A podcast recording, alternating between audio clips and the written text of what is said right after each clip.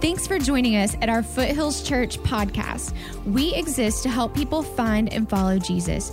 If you're new here, we'd love to connect with you at foothills.cc. We hope you enjoy this message.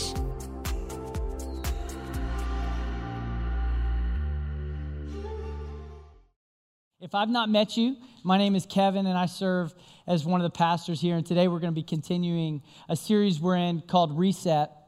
And so recently, one of the things that I've been working on resetting over the last few months is just some of my physical health. I decided to um, jump in with a group of guys to train to run a couple of races. We're going to do some trail run, and then we're going to do a, um, a half marathon. And so, been running a little bit, and I made the mistake of picking a partner. Uh, my partner, his name's Dalton. And the, the reason this is a mistake is because Dalton's 21 years old, okay? And this is like the first time in my life that I feel a little bit older. I, I feel like I've been like lucky enough to this point to feel like the young guy in a situation or, or in a room. But in my 30s, recovery and running is very different than when I was 21. And I feel that gap when I am running with my buddy Dalton. And not only that, as, as I got a couple months into this, I was having a conversation with Pastor Greg about just some of my some of my goals, some of my fitness goals. And he was like, Man, if all you're doing is running, that's that's not gonna cut it. You gotta you gotta throw in some resistance training, weight training. So uh, my cardio was already in shape. So I went in the gym and I hit a leg day as if I'd been working out for five years. I mean, like I went after it. And I have PTSD still from that leg day. But it was like one of those, it was like one of those where like Katie and I, if we're downstairs and it's time to head up to bed, I'm like, babe, why don't you go on ahead of me? Because it's gonna take me about 15 minutes to get up the stairs. and you don't know how to approach the stairs. Like you go with this foot first. It's like one stair at a time. It's that no, that's not gonna work. Let's, uh, let's do I go backwards? Like, how do I how do I do this? Right? Well, as I'm recovering from this, two days later, Dalton and I have another run that we got to do. And he's like, Oh, I invited our buddy uh, Kyle to come join us. So now the macho in me is like, All right, look, I know you feel like you can't do this, but you got to get out there and you got to run with these guys. So we go. And the whole time, Man, these guys are in great shape. They're carrying on a conversation, and I'm like heaving and dying on the inside. I'm trying not to reveal it, but like I am like just holding on for dear life. And we're running where there's a loop that kind of passes our car every so often. It's like around every half mile. And we finally come to a point, we usually run three miles, where I was like, you know what? I'm not trying to impress anybody anymore. I'm done. I'm tapped out. I've done all I can. As we approach the car, I'm like, guys, y'all crush it. I'm about to go lay down and like take a nap uh, for a while because I got to recover. As soon as I said that, Dalton's like, dude, no problem. Hey, Kyle, all we got left is 0.2 miles. As soon as he said that, my mindset shifted now. I'm like, wait a minute, that's all I got left? 0.2 miles? I've gone 2.8. All I got left is 0.2. The pain started to subside. You know what I did? I finished running and I felt proud about it, you know? I was excited. I was excited. Listen, this, this points out an important principle about information. Information has the ability to influence your level of confidence in a situation.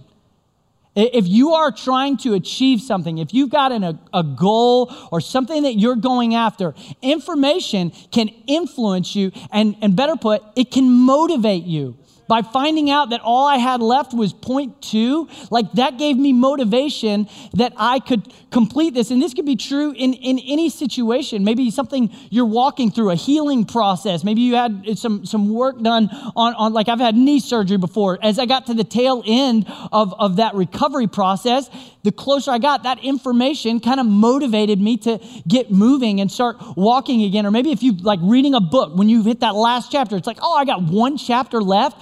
I can be motivated by this. This is exciting. The same is true in the negative. Information can influence your level of confidence, which means information can demotivate your level of confidence. If when we're running and we pass that car, if Dalton had looked at Kyle and said, Bro, all we got left is two miles, that would have been a hard no. I would have been done. I would have been done right there. I got one mile done. I still have two miles. There's absolutely no way. And the same can be true about something that you might be going after. if there is a goal or objective, information can demotivate you in the process. Our mind is a powerful tool, and, and information is the fuel that can help you overcome a challenge, overcome an obstacle, overcome a limitation, or information can be the thing that spells defeat or brings fear and keeps you from accomplishing that. And we see this right now every time every, every, every year at this time. We see people start to be demotivated by the information in front of them. A lot of people, a lot of you in this room, set some New Year's resolutions to start the year. And now, as we approach the end of January and into middle February, this is where most people fall off. It's, it's said that, that over 80% of people who make a New Year's resolution are unable to complete it or follow through. And what's happening is right now, information is affecting you. I heard someone say one time that when it comes to goals or, or achievements, something that we do as humans is we tend to overestimate short term progress and underestimate long term progress. I'm gonna say that again. We overestimate what can happen in the short term and we underestimate what can happen in the long term. And as you're getting going, maybe you had a financial goal and you're coming close to the end of January and you've restricted your finances differently. It's not the most fun way to live. And three weeks into January, guess what? Your debt didn't just disappear. You didn't magically have something that came in like an outside gift or some, some type of miracle to help, like it just poof and gone. So you're still looking at this mountain to climb, and that information can be demotivating. Or maybe the six pack abs didn't show up right away now. It's three weeks in, and you're wondering, like, is this all for nothing? Am I changing my eating habits or am I changing my approach to working out for, for no reason? Information is a powerful tool. And listen, what I want you to know is that the Bible talks a lot about our mindset because we have an enemy who knows that information is a powerful tool in your life. And there's an enemy who wants to use information to demotivate you from the best life that God has for you. He's out to steal, kill, and destroy. And He wants to keep you from all of God's great gifts for you here on this side of heaven. And He attacks your mind. The apostle Paul said it like this in 1 Corinthians or 2 Corinthians, sorry, chapter 10 says, "For though we live in the world, we do not wage war as the world does. The weapons we fight with are not the weapons of the world. On the contrary, they have divine power to demolish strongholds. So we demolish arguments and every pretension that sets itself up against the knowledge of God, and we take captive every thought and make it obedient to Christ. Here's what I know about every single individual in this room. Every single individual in this room, you have aspirations, ambition, and goals. You may have specific goals that you've set for this year that you're still trying to go after, maybe New Year's resolutions, or maybe you haven't defined goals in your life, but deep down, you have some hopes. Maybe you have hopes of where you could be a year from now or five years from now. Maybe you have hopes of what's going on in your marriage that maybe, maybe it could turn around or you could find health in your marriage again. Or maybe you have hopes that that addiction that you've been walking with for 15, 20, 25 years, that maybe, just maybe, this could be the year that starts a turnaround and you could overcome that addiction. Every single one of us, whether we've got defined goals or not, we all have hopes. And there is an enemy who wants to come against the knowledge of God in your life to keep you from walking in the freedom that Christ has for you to experience those hopes. And Paul tells us that when those thoughts come, we're to take them captive and make them obedient to Christ. So, to look at someone who has walked in this in Scripture today, I want to look at a very familiar story. If you're here and you didn't grow up in church, or you don't have a, a church background, or you've never read the Bible, you have probably heard at least this story before or heard about or heard about this story before. And if you're here and you've heard this story a hundred times, I want to invite you to do something. I want to invite you to ask God to show you something new and give you a new perspective as we dig in. If you've got your Bibles, let's go to 1 Samuel 17. It's going to be on the screen, but we're going to be looking at the story of David and Goliath. I'll give you a spoiler alert. When, when I talked to my daughter this morning before I left the house, I said, You know what daddy's talking to uh, church about today? What? It's like, Your favorite story. She's like, David and Goliath. It's like, Yeah. And then, spoiler I said, Haley, who wins? She goes, David. That's right, David wins. David wins. That's the spoiler alert. What's happening when this battle takes place? Israel has made their home in the promised land, and they've lived there for quite some time, quite a few generations at this point.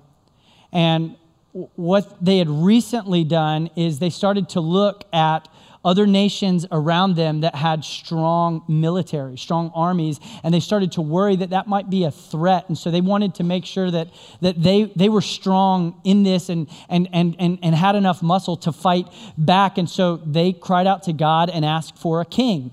And God said, okay. And so they appointed a king, and, and their king's name was Saul. And they picked Saul because he looked the part. He was a warrior, he was a head taller than anyone else in Israel. And he fought well. They were able to fight off a lot of enemies and win a lot of battles. But now they're in this war with the Philistines.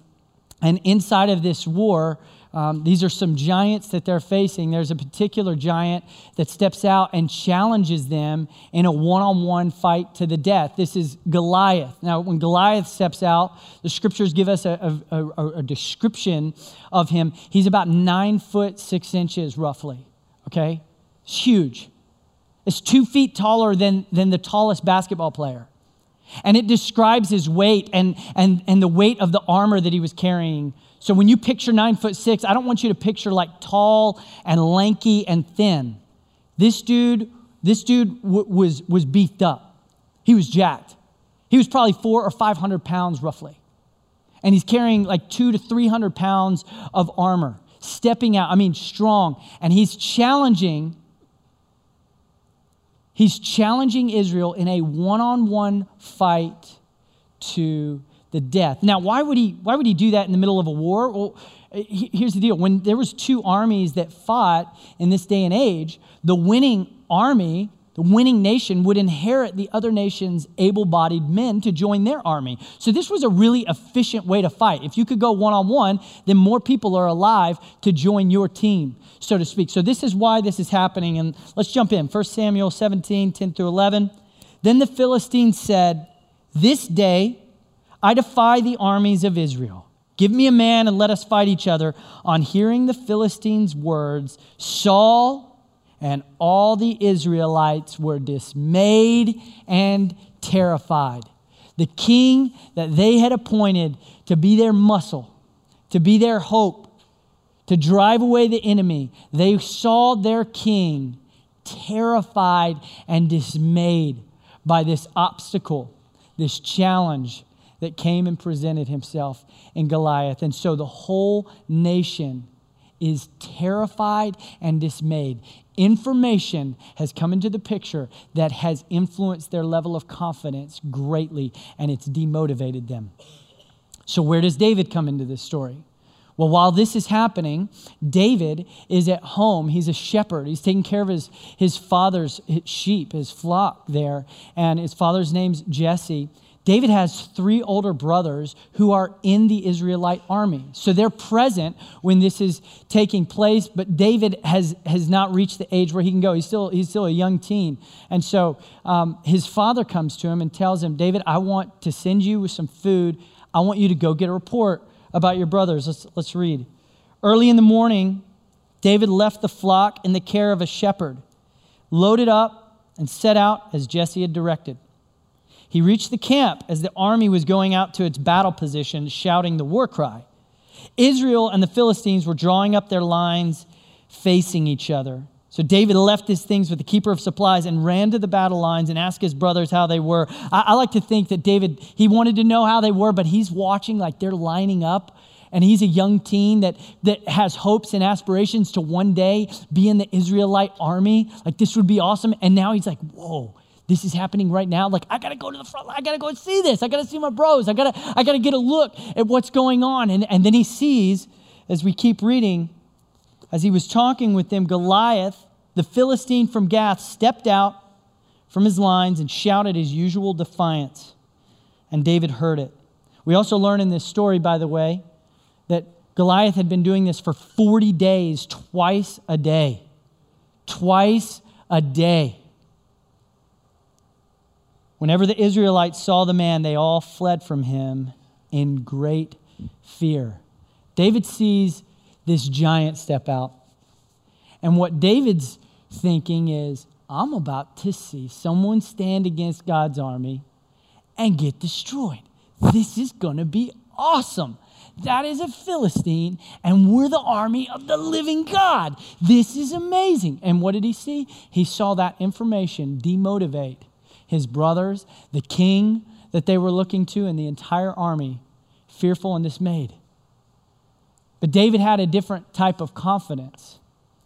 He had a different type of information that was motivating him, and so he chose to get involved.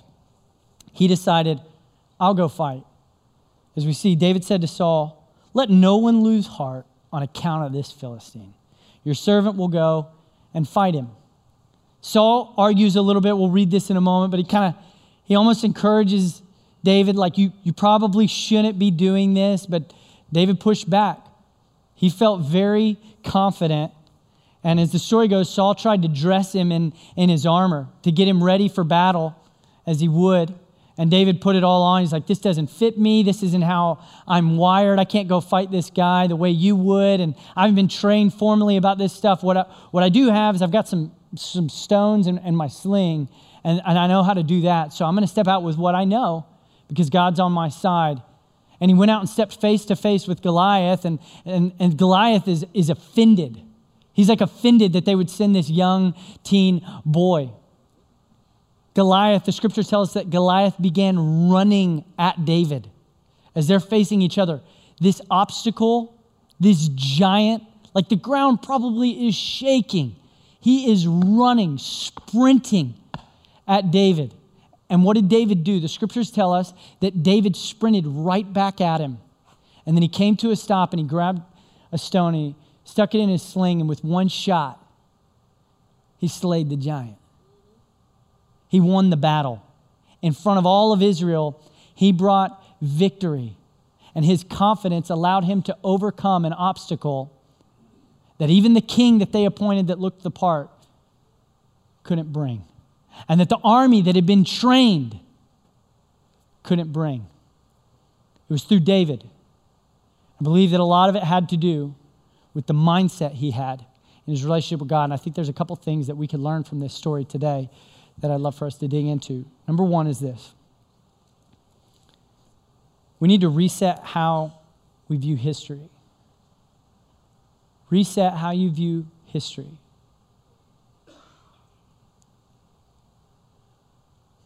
In verse 4, there's a detail in here about Goliath that I want to point out. It says that a champion named Goliath, who was from Gath, came out of the Philistine camp. Champion named Goliath, who was from Gath, came out of the Philistine camp. Now, real quick, let's, let's talk about Gath. Gath is located inside of their nation, inside of, of the limits of, of the promised land that God has provided. And there's a history of giants being in this land and Israel coming face to face with these giants, even in their ancestral history of some of the greatest leaders that they would tell stories of. One of those, one of those times was under Moses' leadership. This was the greatest leader in Israel history that they wanted to make sure they knew every story. Moses led the Israelites out of oppression and slavery. They spent time in the wilderness and were approaching a promised land that God had for them. And before they entered, Moses, they decided to, to send 12 spies in to check out the land. And when those 12 spies went in, two of them were confident. They looked around and were excited about what God was blessing them with. But 10 of them were terrified because they saw the giants. They saw an obstacle that they felt like they couldn't overcome. Just, just like the Israelite army that we're seeing in this story, they saw these giants and thought, we're just going to go in here and be destroyed We can't even approach. So when they went back to, to the wilderness where the Israelite camp was, they struck fear into the entire nation. This entire nation missed out on the promised land that God had promised them. They missed out, except for the two that had confidence. And then if we flash forward, Joshua was one of those two men. Joshua would, would, would take the reins as leader in Israel, and he would begin leading them into the promised land. And they slayed a lot of giants. They won a lot of wars and took a lot of ground that God had promised them. But if we look in Joshua chapter 11, verse 22, it says, No Anakites, and real quick, Anakites is a description of these giants in Scripture, okay? No Anakites were left in Israelite territory only in Gaza. What's that second town say? Gath and Ashdod. Did any survive? Like Joshua's crew took care of most, but allowed a pocket. Allowed a pocket of this group to stick around. And that is this exact group that generations later has Goliath and sets up this scene. History can influence us greatly especially when it has to do with our ancestry. You may have heard the term generational sin. When there is something that your family line, your parents, or their parents have struggled to overcome, when there's an obstacle that they couldn't defeat, that information can have a heavy influence on your level of confidence to walk in what God has for you. It can demotivate you because if, if they couldn't overcome it, how, how could you? If, if they couldn't defeat this giant, how could you? David, on the flip side, didn't choose to allow the history of these giants sticking around to, to be what messed with his mind. Instead, he chose to listen to the history of what God did provide, where God did follow through. Whereas Joshua entered, they did win wars. And, and David chose to think about the two that, that had faith. And not only did David choose to, to see the history of what God did that was good, he chose to learn from what, what man showed us in, in their weakness was bad, right? He chose to learn from his ancestral history. And not only that, the scriptures show us that David drew strength from his own history with God. As, as he steps forward and says, I will fight, Saul warns him that he shouldn't. And so David draws on his history of God's faithfulness in this conversation. Let's jump back to the passage. This is 17, 32 through 37. David said to Saul, Let no one lose heart on account of this Philistine. Your servant will go and fight him. Saul replied, You are not able to go out against this Philistine and fight him you are only a young man, and he's been a warrior from his youth. But David said to Saul, Your servant has been keeping his father's sheep. When a lion or a bear came and carried off a sheep from the flock, I went after it. I struck it and rescued the sheep from its mouth. When it turned on me, I seized it by its hair, struck it, and killed it. Your servant has killed both the lion and the bear. This uncircumcised Philistine will be like one of them, because he has defied the armies of the living God. The Lord who rescued me from the paw of the lion and the paw of the bear will rescue me from the hand of this Philistine. David didn't go from zero to hero, okay? David didn't have no experience. He had experiences of God's faithfulness, and he chose to draw from that strength. I want to encourage you on something this morning. I want to encourage you to begin paying attention to how history, whether it's your history, your family's history, history around you, how is that history influencing your level of confidence? Is it motivating your level of confidence or is it demotivating? Is it standing against, as Paul would say, standing against the knowledge of God? If so, I want to encourage you to take those thoughts captive and make them obedient to Christ just as Paul says. We got to review or, or, reset how we look at history. The second, second thing is we got to reset where we focus. Reset where you focus. The reason that David had those accounts of God's faithfulness in his history is because David stayed focused on his current assignment. David remained focused where his feet were. I want you to think about this for a moment. David was the youngest. He had three older brothers that had all gotten to go off and join the army. David wants to be a part of that. Now he's the, the lone one left, and he's got all these chores. he's got he's got to take care of the sheep while his brothers are going, going off, and they're getting to be a part of God's army. They're the warriors. This is, this is what he longs for. This is what he, he would desire is to be a part of God's army. But today, God's got him present as a shepherd. And David chose to be faithful. David didn't choose to, to, to try and deceive his way out of this or, or quickly move beyond this or run away from this task. He stayed faithful with this task. And we see his faithfulness in this task by the way that he even transitions to go check on his brothers.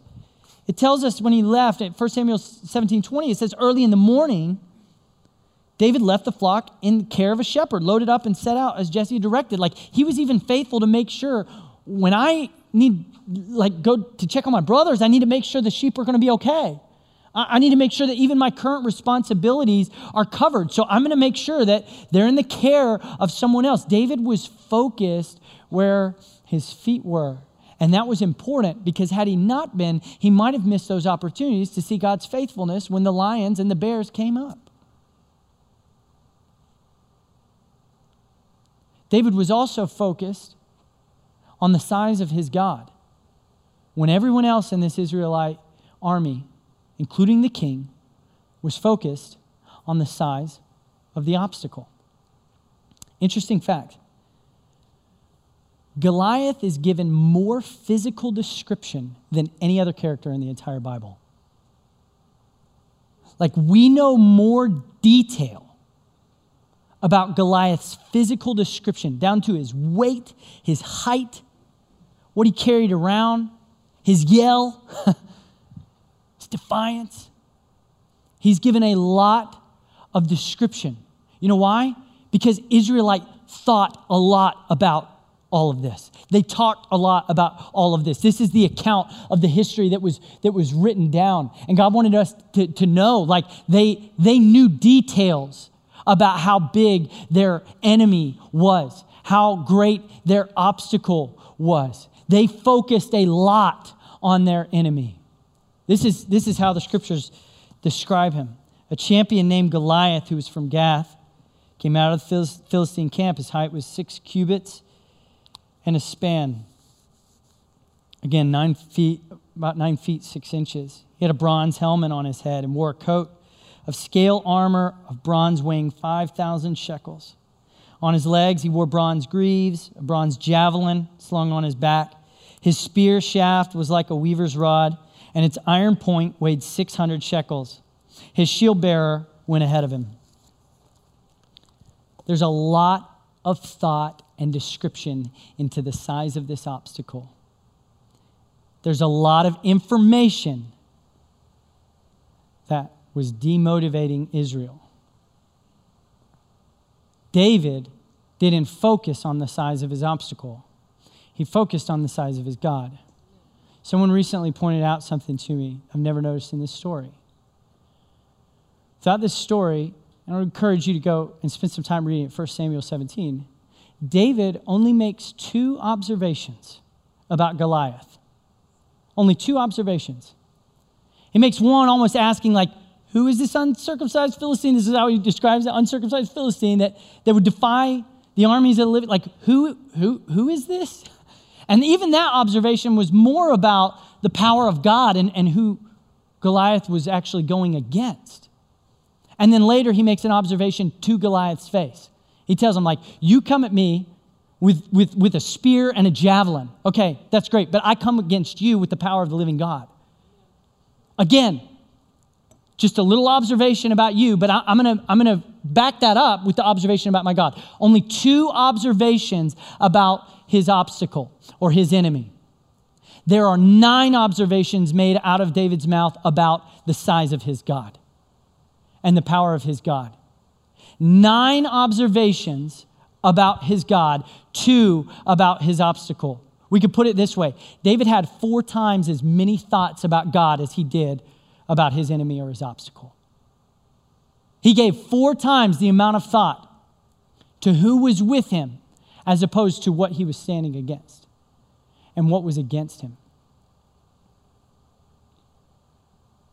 We've all got hopes. We've all got hopes. And I believe there's an enemy who wants to stand in the way and send obstacles your way. Stand in the gap from where you want to be and where you are. And he wants the information of that obstacle to overwhelm you and demotivate you from being confident that God can help you overcome. And I believe as Christians, um, when these situations present themselves, maybe it's a problem or specific person or I don't know. But when it presents itself, you know what we do well is we, we go to God and we talk to Him about the size of our problem. Like we're good at running to God and, and talking to Him about it. Like, God, I've got, I've got this issue in my marriage and I just, I don't know. God, the, these bills, like, I, I don't know how, how, how I'm going to be able to cut it. Like the income's not there. This doesn't, this doesn't balance out. This doesn't, this doesn't come together. God, I don't know how I'm going to, God, God, this addiction, I've tried. I've tried again and again and again. God, this is huge. This is overwhelming. We come and talk to God about the size of our problems. And listen to me, that's not bad. But I wonder what would happen if we followed David's, David's example and we flipped the script on this thing. And instead of going and talking to God about the size of our problem, what if you started going straight up to your problem and talking to it about the size of your God? What if you turned to your problem and said, you know what? You're standing, you're standing against the living God. He's on my side. He's on my side.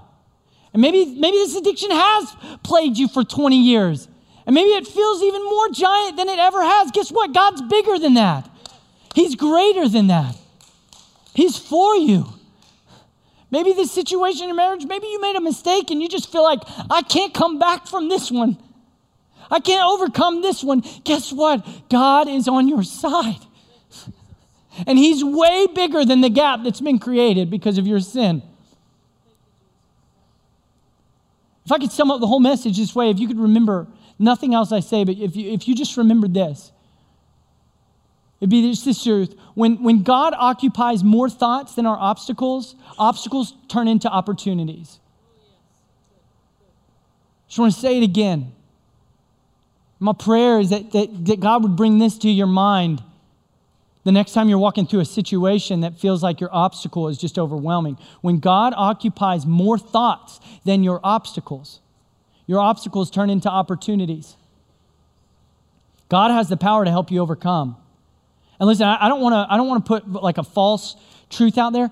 There may be things that you're hoping to achieve, maybe goals you've got, or, or things you're hoping to, to overcome it may not be God's plan that you overcome those things. So, what I'm, what I'm not saying is when God occupies more thoughts than your obstacles, that you'll always have your victory, but you will always have His victory.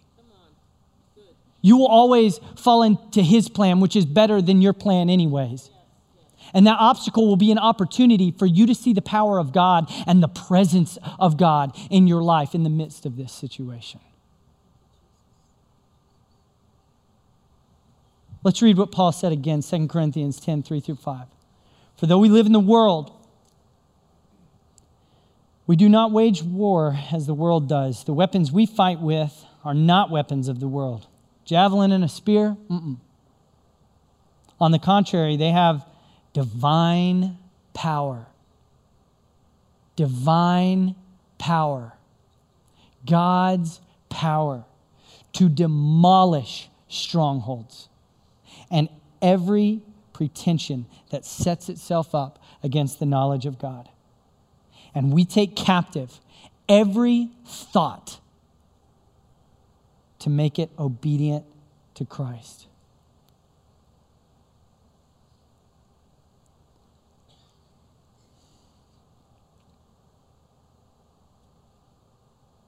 How much time are your obstacles or your enemies consuming your mind? What if we followed Paul's encouragement here and we started to take those thoughts captive and make it obedient to Christ? And what if we started to replace those thoughts with His Word? And it may just be the Bible app, just like the verse of the day. I'm just gonna, I'm just gonna sit and read that verse of the day multiple times today.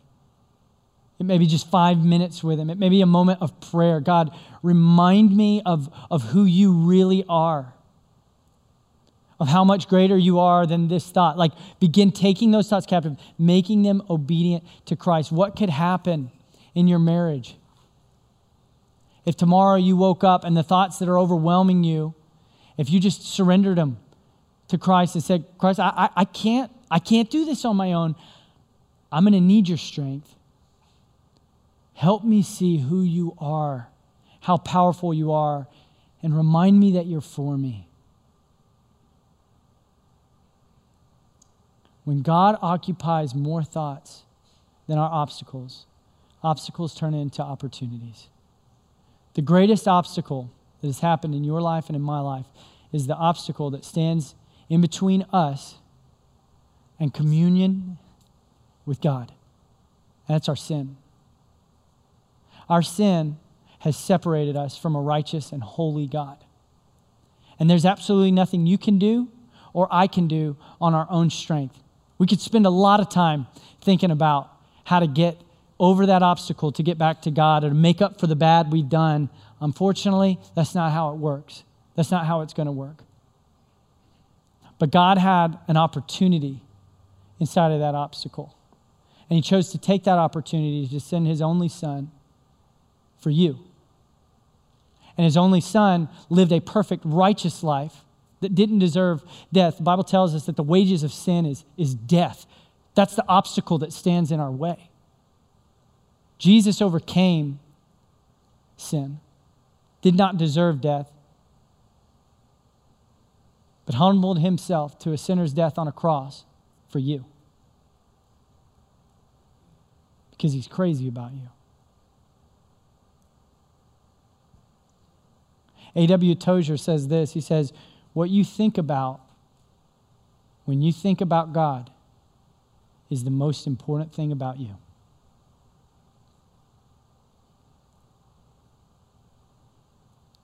Maybe today it's time to surrender your thoughts and say, Jesus, I need you to save me. I've been trying to achieve things on my own. I've been trying to achieve the best life on my own, and it still ain't cutting it. Still ain't working. But maybe this is true. Like it, if your heart's beating a little more this morning, I want you to know something. That's the Lord reaching out for you.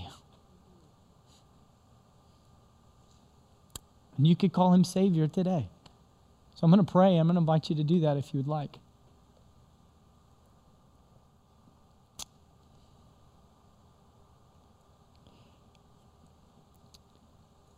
God, I just recognize that my sin created an obstacle that I'll never be able to overcome. And I recognize that it separated me from you. But God, I'm going to choose to think about your truth this morning. That Jesus, you took my place on that cross. And in your death, burial, and resurrection, I can have hope to be reunited with God, to have the fullness of your forgiveness wash over me the fullness of your grace wash over me. Wash the shame away, wash the guilt away. Be how you intended it. Free for eternity. Back with you, Father. So today I commit to follow you for the rest of my life. God, for my other brothers and sisters in this room, God, I know there's all kinds of hopes in this room, and you know every single hope intimately. You know every detail of every single hope, of every single heart. And I just pray right now that each person in this room would feel connected with you, that they would know that you're thinking about them, that you think a lot about them, that you've got time to think about them.